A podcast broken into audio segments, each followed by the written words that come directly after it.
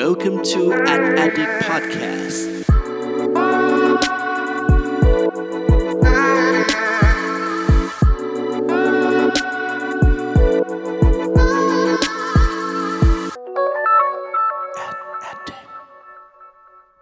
สวัสดีครับ ขอต้อนรับเข้าสู่ Addict Podcast ตอนที่ 42 กับผม เพิร์ดพงปฏิภาสุขยืดครับ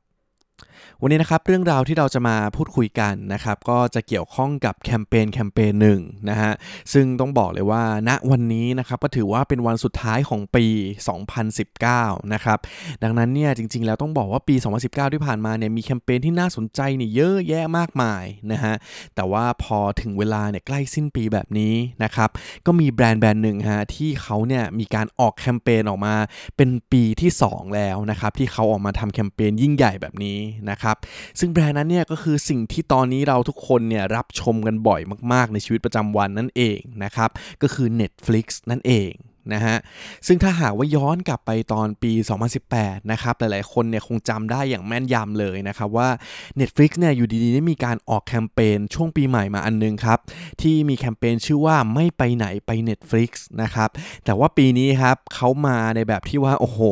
เรียกได้ว่าคนละเรื่องเลยนะครับ แล้วก็เป็นการสื่อสารที่แบบว่าต่อยอดจากเดิมนะครับในอีกมุมหนึ่งนะครับกลายเป็นแคมเปญจะไปไหนไป Netflix ในปี 2019 นี้นั่นเองนะฮะดังนั้นครับวันนี้ด้วยความที่น่าสนใจมากๆนะครับของตัวแคมเปญนี้เนี่ยเลยอยากจะเชิญชวนเพื่อนๆมา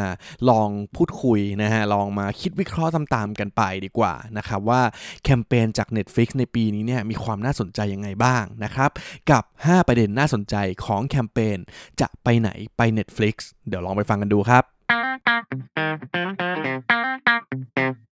สำหรับประเด็นที่น่าสนใจอย่างแรกของแคมเปญจับไปไหนไป Netflix ในปีนี้นะฮะ สิ่งหนึ่งเลยที่ผมรู้สึกว่าเฮ้ยมันเป็นกลยุทธ์หนึ่งที่เราเริ่มสังเกตเห็นว่า Netflix เนี่ยพยายามใช้กลยุทธ์เนี้ยหลายครั้งเหมือนกันนะครับ ก็คือการที่ Netflix ครับเขาจะพยายามหาโอกาส หรือว่าหาโอเคชั่น หาเทศกาลต่างๆเนี่ยในการสร้างบทบาทให้ Product หรือสินค้าของเขาเนี่ยเข้าไปอยู่ในชีวิตประจำวันของผู้บริโภคให้ได้นั่นเอง นะครับ ซึ่งถ้าเราลองสังเกตดูโอเคใน 1 ปีเนี่ยมันอาจจะมีวันสำคัญ ไม่ว่าจะเป็นวันปีใหม่ วันสงกรานต์วันอะไรต่างๆนะครับ ซึ่งถ้าเราลองสังเกตนะฮะ Netflix เนี่ยเขาจะมีการออกแคมเปญในทุกๆ วันสำคัญแบบนี้เนี่ยตลอดเลยนะครับ แต่ว่าถ้าพูดถึงแคมเปญแบบยิ่งใหญ่เนี่ยก็ยกให้เลยว่าต้องเป็นช่วงปีใหม่นี้นะครับ ซึ่งถือว่าเป็นกลยุทธ์หนึ่งที่ผมคิดว่าถ้าหากว่าหลาย ๆ แบรนด์เนี่ยแน่นอนว่าเราหลาย ๆ แบรนด์อาจจะทำในแง่ของคอนเทนต์หรือต่างๆ อยู่ในโลกของโซเชียลมีเดียอยู่ แต่ว่าถ้าสมมติว่าเป็นสินค้าบริการที่มันตอบโจทย์ของผู้บริโภคได้ในช่วงเวลาของการเดินทาง ในช่วงเวลาของการใช้ชีวิตพักผ่อนอะไรต่างๆเนี่ยอาจจะเป็นแคมเปญที่ทำให้น่าสนใจคล้ายๆ Netflix ได้เหมือนกันนะครับดังนั้นเนี่ยก็ต้องลองศึกษาดูนะครับว่ามันมีช่วงเวลาไหนไหมที่เหมาะสมกับแบรนด์ของเรานะครับเราจะได้หาโอกาสในการสร้างบทบาทให้สินค้าหรือบริการของแบรนด์เราเนี่ยเข้าไปอยู่ในชีวิตประจำวันของผู้บริโภคณนะช่วงเวลานั้นนั่นเอง นะครับ และนี่ก็คือความน่าสนใจอย่างแรกครับ คือการหาโอกาสในการสร้างบทบาทในชีวิตประจำวันของผู้บริโภคนั่นเองครับและประเด็นที่น่าสนใจอย่างที่2นะครับสำหรับแคมเปญช่วงปีใหม่ของ Netflix ในปีนี้นะฮะอย่างที่2ครับ เราจะเห็นได้ชัดเจนเลยว่าในแต่ละแคมเปญของ Netflix เนี่ยเขามีการหากลุ่มเป้าหมาย แล้วก็สื่อสารได้แบบเฉพาะเจาะจงมาก ๆ นะครับ อย่างตอนปีที่แล้วนะครับ ไม่ไปไหนไป Netflix ใช่ไหมฮะ คนที่เขาคุยแน่นอนว่าก็ต้องเป็นคนที่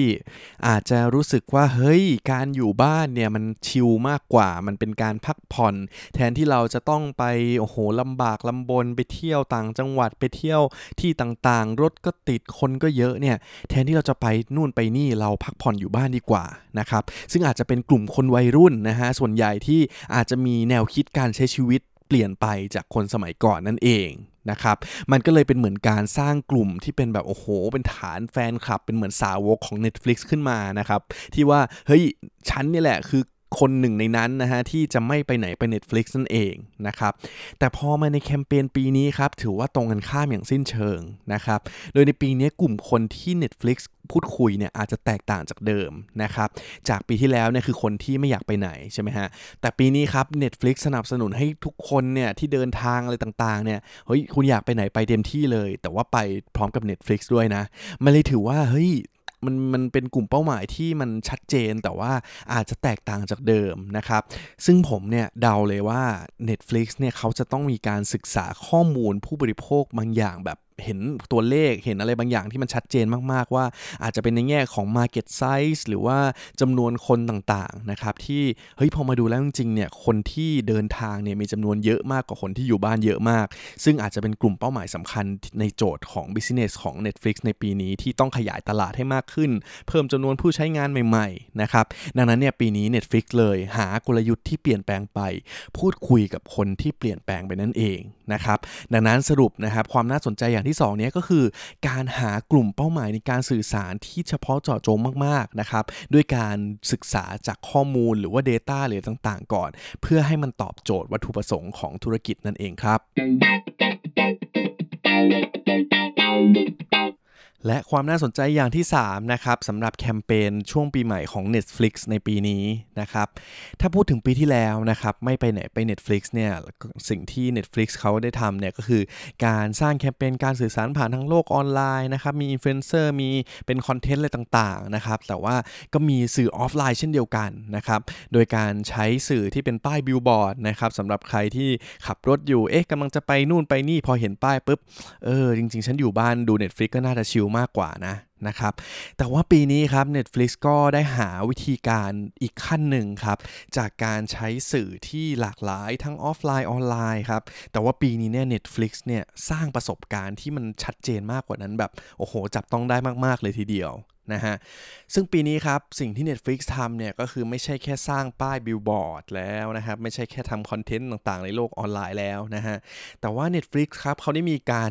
จัดเป็นเหมือนจุดพักโหลดนะฮะ เป็นเหมือนที่เขาเขาเขาล้อกับจุดพักรถนั่นแหละนะครับ เพื่อให้คนที่เดินทางไปไหนมาไหนนะครับ ในจังหวัดต่างๆนะครับ สามารถพักรถแล้วก็ผ่อนคลายนะครับ สามารถมี Wi-Fi ในการดาวน์โหลด หนังหรือว่าซีรีส์ต่างๆนะครับที่ให้คนนั่งในรถเนี่ยสามารถรับชมไปได้เรื่อยๆ นั่นเองนะครับซึ่งก็ถือว่าเฮ้ยเป็นกลยุทธ์ที่ค่อนข้างน่าสนใจมาก เพราะว่านี่มันไม่ใช่แก้การสื่อสารแล้ว แต่ว่ามันคือการสร้างประสบการณ์บางอย่างที่ทำให้คนเนี่ยรู้สึกแล้วก็เข้าใจในสิ่งที่แบรนด์ต้องการจะสื่อสารจริงๆนะครับอย่างคำว่าจะไปไหนไป Netflix เนี่ยมันเลยออกมาแบบโหจับต้องได้เลยว่าโอเคฉันเนี่ยก็คือจะไปไหนก็ตามเนี่ยฉันสามารถแวะเติมพลังเติมเน็ต เติมหนังหรือว่าซีรีส์ต่างๆนะครับที่อาจจะดูแล้วแบบโอ้โหหมดเกลี้ยงแล้วนะครับแล้วก็ไม่อยากใช้เน็ตมือถือให้มันเปลืองอะเนาะดูก็ไม่ชัดด้วยนะครับ โดยการแวะจุดพักโหลดเหล่านี้นั่นเองนะฮะก็สามารถเติมเต็มที่เลยนะครับ จะโหลดหนังอะไรก็เก็บไว้นะครับ แล้วก็จะได้เดินทางต่อไปรถติดก็ไม่มีปัญหาด้วยนะครับ ซึ่งถือว่าเป็นการสร้างประสบการณ์ที่เอาจริงผมว่ามันแปลกใหม่เหมือนกันนะแล้วก็ในไทยเนี่ยยังไม่ค่อยมีใครเล่นอะไรที่แบบโอ้โหยิ่งใหญ่ขนาดนี้ ซึ่งพอ Netflix ทำออกมานะครับมันดูค่อนข้างเป็นแบรนด์ที่เหมาะสมในการสร้างอะไรแบบนี้อย่างมากเลยทีเดียวนะครับดังนั้นนะฮะสิ่งที่น่าสนใจอย่างที่ 3 นี้นะครับก็คือการสร้างประสบการณ์จริง มากกว่าการแค่บอกเล่า หรือการทำการสื่อสารปกติ แต่ว่าทำให้คนเนี่ยสัมผัสได้แบบจับต้องได้นั่นเองนะครับว่าสิ่งที่เราพยายามสนับสนุน สิ่งที่เราพยายามจะสื่อสารไอเดียของเราเนี่ยคืออะไรนั่นเองนะครับ และสิ่งที่น่าสนใจอย่างที่4นะครับก็คือการที่ Netflix เนี่ยเวลาเขามีการออกแคมเปญอะไรต่างๆนะครับเราจะเห็นเลยครับว่า Netflix เขาจะมีการสร้างการสื่อสารที่ค่อนข้าง localize มากๆนะครับหรือว่าเป็นการปรับไอเดียการสื่อสารอะไรต่างๆที่ให้มันสอดคล้องกับวัฒนธรรม หรือว่ากับพฤติกรรมของคนอย่างคนไทยเนี่ยแบบชัดเจนมากๆนะฮะอย่างตัวอย่างหนึ่งฮะช่วงสงการที่ผ่านมานี้นะครับถ้าใครจำกันได้นะครับตอนอนนั้นเนี่ยก็เป็นการต่อยอดไม่ไปไหนไป Netflix เหมือนกันนะครับ แต่ว่า Netflix ก็ได้สร้างเป็นเหมือนเป็น MV นะครับ ด้วยการเอาพวกหนังซีรีส์ต่างๆ ที่น่าสนใจเนี่ยมาตัดร้อยเรียงกันเป็นเพลงนะครับ ซึ่งเป็นเพลงปีใหม่ไทยในเวอร์ชั่นที่แบบว่าเป็นเวอร์ชั่นของ Netflix นะครับ ก็ถือว่าเป็นอะไรที่น่าสนใจมากๆนะครับแต่ว่าถ้ามาพูดถึงในแคมเปญจะไปไหนไป Netflix ในปีนี้นะครับในช่วงตอนนี้เนี่ย สิ่งหนึ่งที่ Netflix ทำออกมาแล้วผมมองว่า โอ้โห มันเป็นการแบบเข้าใจความ local มาก ๆ เลยนะฮะ ก็คือเราอาจจะเห็นนะครับ ในโซเชียลเนี่ยมีอินฟลูเอนเซอร์มีหลายคนเนี่ยแชร์ภาพนะครับ ที่เป็นจุดพักโหลดนี่แหละ แต่ว่าเขาค่อยๆ ติดป้ายนะครับ เหมือนเป็นป้ายที่ถ้าใครออกไปต่างจังหวัดเนี่ยมักจะเจอบ่อยมากนะครับ ก็คือแบบเป็นป้ายเหมือนปิดทองฝังลูกนิมิตนะฮะที่แบบว่าใกล้ๆวัดเนี่ยมันจะต้องมีป้ายเหล่านี้เนี่ยโอ้โหวางอยู่เต็มเรื่อยๆเลยนะครับซึ่ง Netflix ก็ใช้วิธีเดียวกันนะครับ นอกจากนั้นครับ นอกจากการทำป้ายแนวปิดทองฝังลูกนิมิตแล้วนะฮะ Netflix ยังมีการทำเป็นเหมือน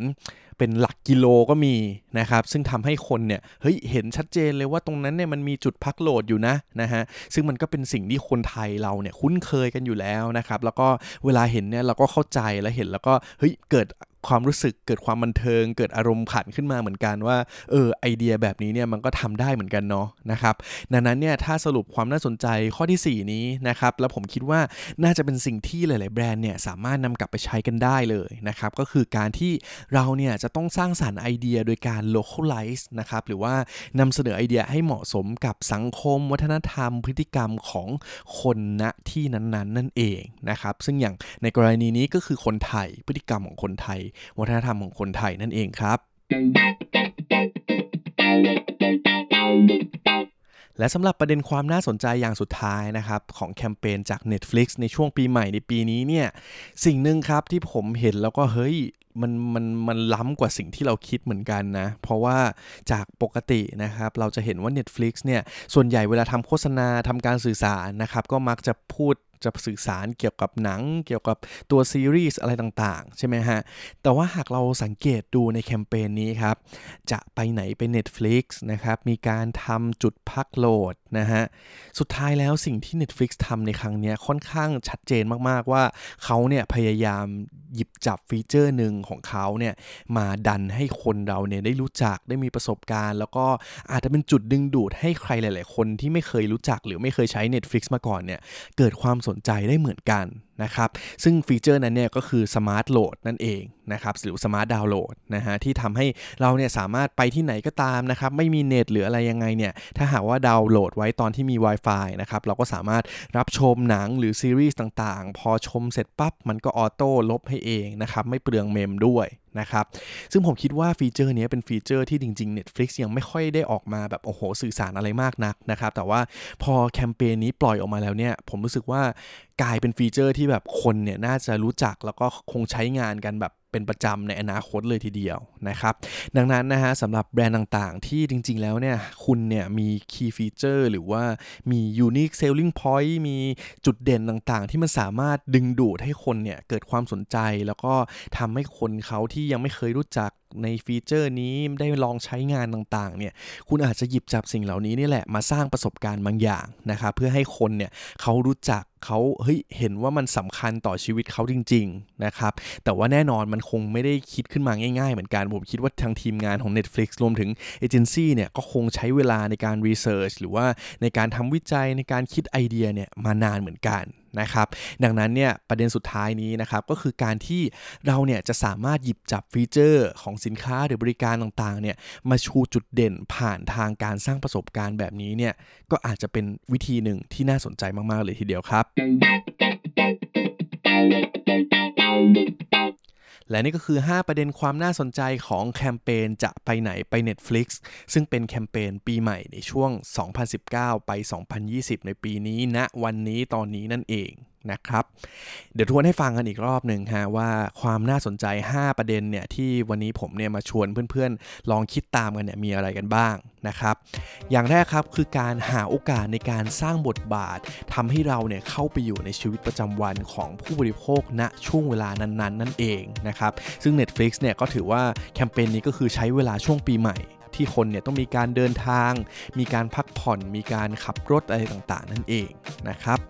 ส่วนอย่างที่ 2 ครับ คือการที่เราเนี่ยจะต้องศึกษาพฤติกรรมของผู้บริโภคอย่างละเอียดมากๆนะครับเพื่อหาให้เจอว่าจริงๆแล้วเนี่ยกลุ่มเป้าหมายที่น่าสนใจและจะตอบโจทย์ธุรกิจของเราเนี่ยคือใครนะครับอย่างของ Netflix ปีที่แล้วเนี่ยอาจจะเป็นคนที่อยู่บ้านนะฮะไม่อยากไปไหนนะครับแต่ว่าปีนี้นะครับก็อาจจะเป็นโจทย์ที่เปลี่ยนแปลงไปนะครับด้วยความที่เราอาจจะเห็นแล้วนะฮะว่าเฮ้ยกลุ่มคนที่เดินทางจริงมันมีจำนวนเยอะกว่าแบบมาก ๆ เลยทีเดียวนะครับดังนั้นปีนี้เนี่ย Netflix ก็เลยเน้นไปที่คนที่ต้องเดินทางไปจังหวัดอื่น ๆ นั่นเองนะครับและประเด็นที่3นะครับจากแคมเปญในครั้งนี้เนี่ยเราจะเห็นเลยว่า Netflix เนี่ยไม่ได้ออกมาสร้างการสื่อสารหรือว่าโฆษณาด้วยการบอกเล่าอย่างเดียวแล้วนะครับแต่ว่าแคมเปญนี้เนี่ย Netflix เนี่ยสร้างประสบการณ์จริงให้เราจับต้องได้เลยครับ โดยการที่สร้างจุดพักโหลดขึ้นมานะครับโดยการล้อกับจุดพักรถนั่นเองนะครับซึ่งถือว่าเป็นวิธีการที่น่าสนใจ แล้วก็ตอบโจทย์พฤติกรรมของผู้บริโภค ซึ่งเป็นกลุ่มเป้าหมายของเขามากนั่นเอง นะครับ และอย่างที่4นะครับคือ Netflix ครับในแคมเปญนี้เนี่ยเขาสามารถนำเสนอไอเดียให้มันเหมาะสมกับวัฒนธรรม หรือว่าสังคมของกลุ่มเป้าหมายณที่นั้นๆ หรือว่าเป็นการ localize ไอเดียเนี่ยได้แบบน่าสนใจมากๆนะครับซึ่งอย่างในแคมเปญนี้เนี่ยก็คือการทำป้ายนะฮะที่เป็นคล้ายๆ ปิดทองฝังลูกนิมิตนะครับหรือว่าหลักกิโลนั่นเอง นะครับ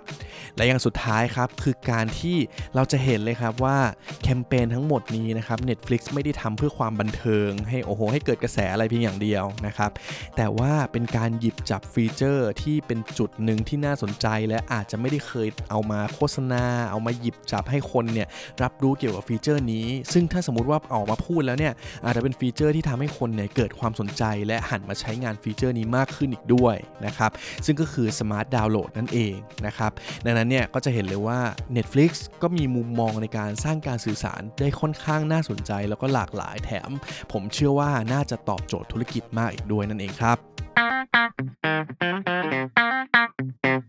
และนี่คือทั้งหมดของ a d d i c t Podcast ตอนที่ 42 ในวันนี้นะครับ ซึ่งวันนี้เนี่ยสิ่งที่เรามาแบ่งปันกันนะครับ ก็ถือว่าเป็นเรื่องที่ผมคิดว่าเป็นกรณีศึกษาที่น่าสนใจทีเดียวนะฮะจาก Netflix นี้ ซึ่งผมคิดว่าในอนาคตเนี่ย Netflix ก็คงเป็นแบรนด์ที่เราจะเห็นแคมเปญการสื่อสารที่น่าสนใจ แล้วก็แปลกใหม่เนี่ยต่อไปเรื่อยๆอีกแน่นอนนะครับ เพราะว่าจากปีที่ผ่านมานี้เนี่ย เราจะเห็นเลยว่าโอ้โหเป็นแบรนด์ที่สร้างการสื่อสารแบบสร้างโฆษณาสร้างนู่นสร้างนี่แบบเยอะแยะเต็มไปหมดนะครับเพราะว่าเขาใช้หลายเอเจนซี่ด้วย แล้วก็คว้ารางวัลไปแบบโอ้โหเยอะมากเลยทีเดียวนะครับยังไงก็ขอชื่นชมทีมงาน Netflix รวมถึงเอเจนซี่นะฮะที่สร้างผลงานดีๆ แบบนี้ออกมา แล้วก็หวังว่าในอนาคตเนี่ยจะมีผลงานจริง ๆ แบบนี้เนี่ยต่อไปเรื่อยๆ นั่นเองนะฮะ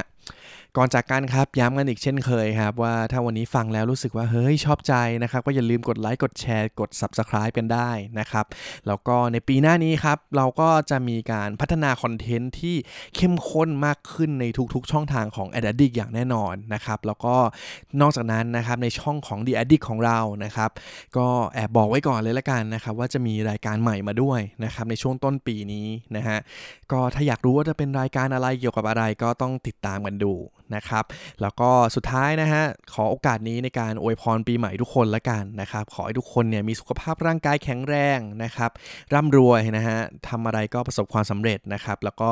อย่าลืมนะครับติดตาม a d d i c t แล้วก็ The Addict Podcast ไปนานๆนะครับ วันนี้ขอบคุณทุกคนมากครับ ไว้เจอกันปีหน้าแล้วก็ตอนหน้าครับ สวัสดีครับ Thank you for listening at Addict Podcast.